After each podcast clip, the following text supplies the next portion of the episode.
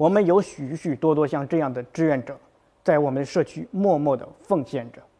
在疫情防控期间，虽然很多人居家隔离，但我们隔离的是病毒，并没有隔离爱。还要为居家隔离的居民们提供基本服务，保障他们的基本生活。这种保障既有我们社区工作的生活保障，也有我们居民的相互鼓励。我们的关爱是相互的，大家都是看在眼里，暖在心里。这名身上挂满药袋的，被称为“买药哥”的人，名字叫峰峰。他是一位社区网格员。他所在的武汉市江岸区惠民苑社区下辖五个小区，六千多户居民，老龄化的程度非常高，不少都患有慢性病，其中有一千多户有购买重症药的需求，所以他就自告奋勇地当起了买药员，以社区的名义为居民集中买药。当时有很多的社区都在集中买药，排队的人非常多，药店发号比较少，购药量也非常大。他接连了两次都跑空，第三天的时候，他就先请离药房比较近的出租车董师傅去提前排队。他和社区的数据大约早上七点多钟到了那里，没有想到凌晨五点多钟排队的董师傅只拿到了九号，他们手里累积的病历本已经有了满满的两个箱子。到底能不能买上药？他们心里还非常的忐忑。幸好，经过了七个半小时，九十四份药终于都取到了。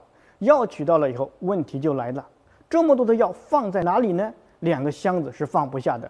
于是他就把这些药做成串，背在了自己的肩上。所以说，大家也就知道了买药哥的来历，也就看到了这两串六米长的药串。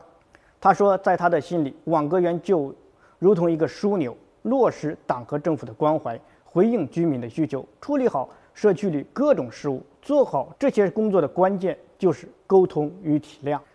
他说：“这个城市，这个社区是我的家，家里出了事，肯定要竭尽全力去解决问题，这是我的本职，也是所有基层抗疫人员努力的方向。”峰峰身上挂满的是药，是病人的希望，是家庭的寄托。每个居民的需求都是一个点，紧紧地挂在他的身上，就形成了一个完整的线。当然，除了给病人买药之外，我们的志愿者做的还有很多。我们有的志愿者顶着寒风，淋着冷冷的冰雨，把一份份爱心蔬菜、爱心米、爱心油送到居民的家中。对于那些行动不便的老人，我们志愿者还与他们结成了对子，随时关注他们的生活和身体状况，基本上是随叫随到，及时给予力所能及的帮助。在抗疫过程中，让我们感到暖心的还有那些抬头不见低头见的邻居。我们在一个小区中，有一对夫妻，在一月十七号的时候回到了武汉老家，二十一号回到上海之后，妻子出现了发热症状，并前往医院就诊。二十五日大年初一的上午，她接到了通知，已经被确诊，同时她的丈夫和孩子在家隔离，还没有出现症状。在隔离期间呢，她不久就收到了一封信。信是这么说的：“亲爱的邻居，疫情无情，邻里有情。你们虽然隔离在家，但不用觉得孤独。我们邻居们都在你们身边支持你们，希望早日康复。我们家小朋友问候你家小朋友，加油加油！”信的末尾还画了一个大大的心字。也许是从这一个心上获得了温暖和力量，这位居民他马上就进行了回复。他说：“有这些支持，消除误会，我会觉得我的家人是安全的。”短短的几句话，让隔离在家的居民感到了莫大的温暖和鼓舞。在疫情爆发的初期，部分居民对疫情产生了不正确的认识，产生了地域性的偏见。后来，他们逐渐明白，大家要抗击、防治的是病毒，而不是身边的邻居。邻居们在家隔离，也是为抗击疫情做贡献。有爱不惧风来急，风雨过后是晴天。在邻居们的关爱和帮助下，他们才会更好地战胜病毒。这个小区所发生的关爱邻居的行动是长期互动的结果。许多小区都举办过小手牵大手的活动，孩子们在小区里找到了玩伴，家长也收获了欢乐和温暖。通过一个个孩子连接了一个个家庭，这也是社区建设的重要内容。我们的许多酒店、饭店也积极地参与到了抗击疫情的行动中来。比方说，我们有一个酒店，得知周边小区有居家隔离的观察人员之后。主动的在朋友圈发了一条广告，他说：“如您为了公众安全居家隔离，小店担当社会责任，我们在能力范围内为您提供免费家庭套餐。这条广告发布不久，就得到了隔离在家居民的响应，热腾腾的饭菜送上门来。虽然与外面隔离，但大家的心反而更近了。这次抗疫是全民的事情，大家平安才算得上是真的平平安安。在这次的抗疫过程中，我们的许多大学生也发挥了很大的作用，他们发挥自己的专业优势，设计了许多的小程序，大大的提高了工作效率。我们还有很多的大学生发起了线上的募捐活动，筹集医院和居民最需要的物资。他们以崭新的方式彰显了他们的活力和担当。当然，我们有一部分中学生也积极的参与。他们积极地撰写关于疫情的科普文章，以特有的方式参与到这场战争中来。当然，我们的还有很多的志愿者，比方说我们社区中有许多的新上任的托尼老师，他们帮居民减去了烦恼丝；还有的是给独居老人聊天的爱心大姐，让老人拥有了一段美好的时光。我们的志愿者不但用行动守卫着我们的家园，他们还用文字在温暖着每个人的心。他们说：“你安好，我便微笑。”疫情当前，没有人想成为雪崩下的那片雪花。抗击病毒，每个人都责无旁贷。既然不能上一线战场，那就尽职尽责地做好坚强后盾。无论在哪里，都能为疫情防控尽自己的绵薄之力。当得知小区因为防疫到位，没有出现一例疑似和确诊病例，受到表扬时，我们的很多志愿者说，这样他们才懂得了志愿者的意义。助人也是自助。疫情之下，没有人可以独善其身。原来的社区的治理过程中，三驾马车的关系处理问题一直存在着很大的问题。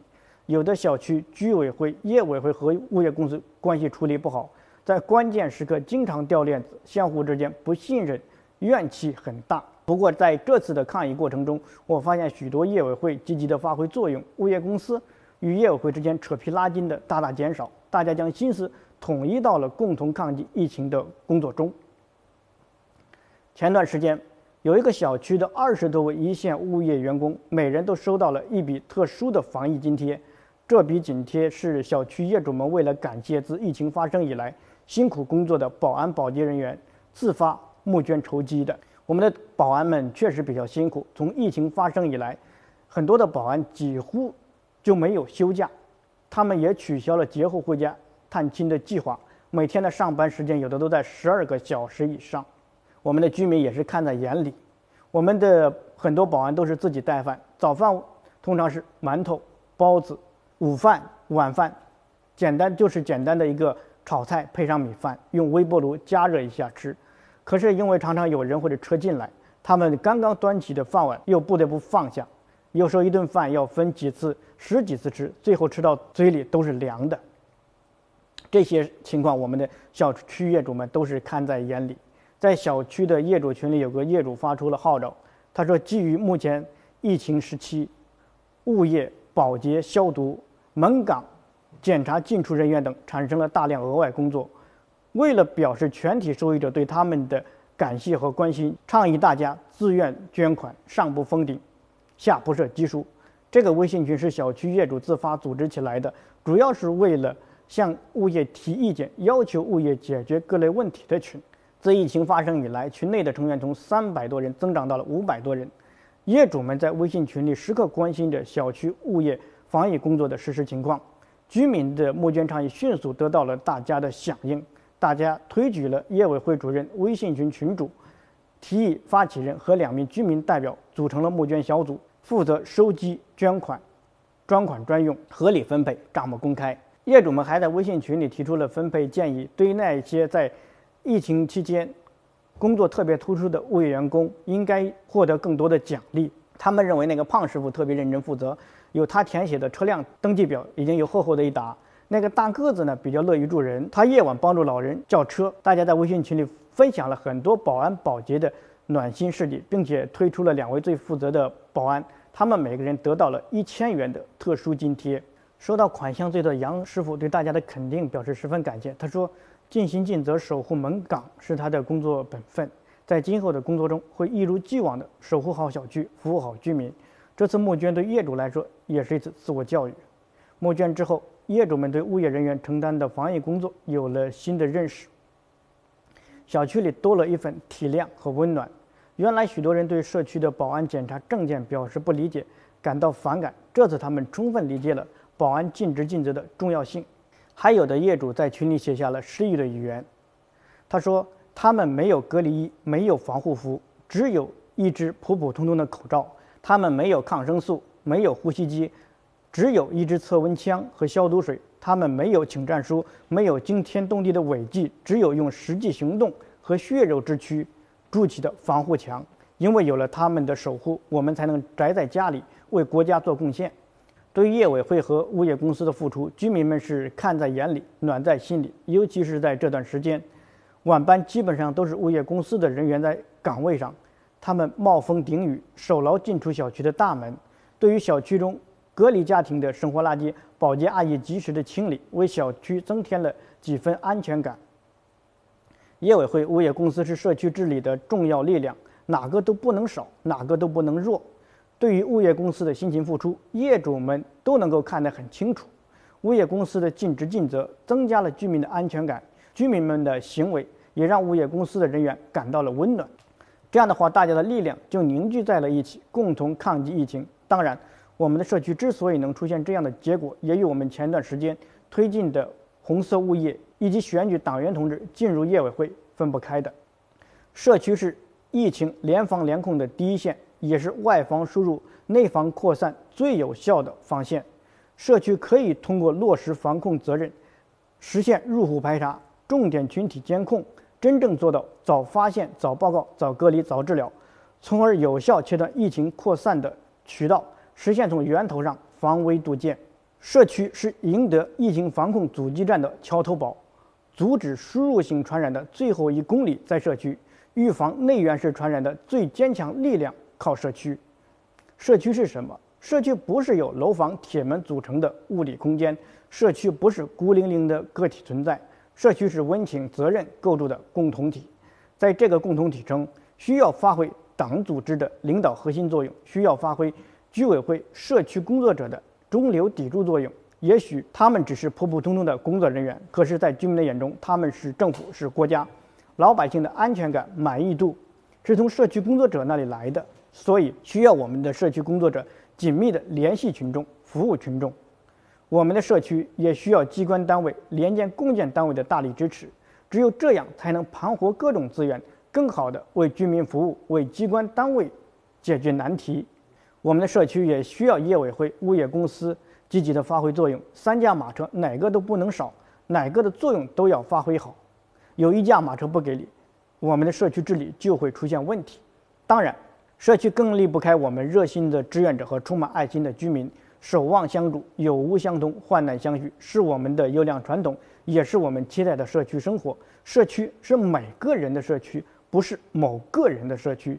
只有每个人都积极参与了，密切配合了，我们的社区才会井然有序，越来越美丽。社区是社会的基本单元，是巩固党的执政基础的重要基石。社区治理是国家治理的重要组成部分。在抗击疫情过程中，我国广大城乡社区充分发挥了阻击作用，使所有社区成为疫情防控的坚强堡垒。通过抗击疫情，我们也在不断的加强和创新社会治理，不断完善党委领导、政府负责、民主协商、社会协同、公众参与、法治保障、科技支撑的社会治理体系，逐步形成人人有责、人人尽责、人人享有的社区治理共同体。社区是共同体，需要有人来守望。正是那么多的人一直在守望、呵护我们共同的家园，才让我们的社区成为了一个坚强的堡垒，一个有温度的堡垒。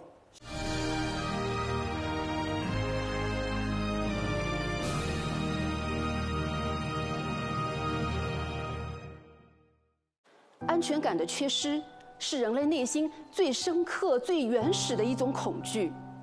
关注民生。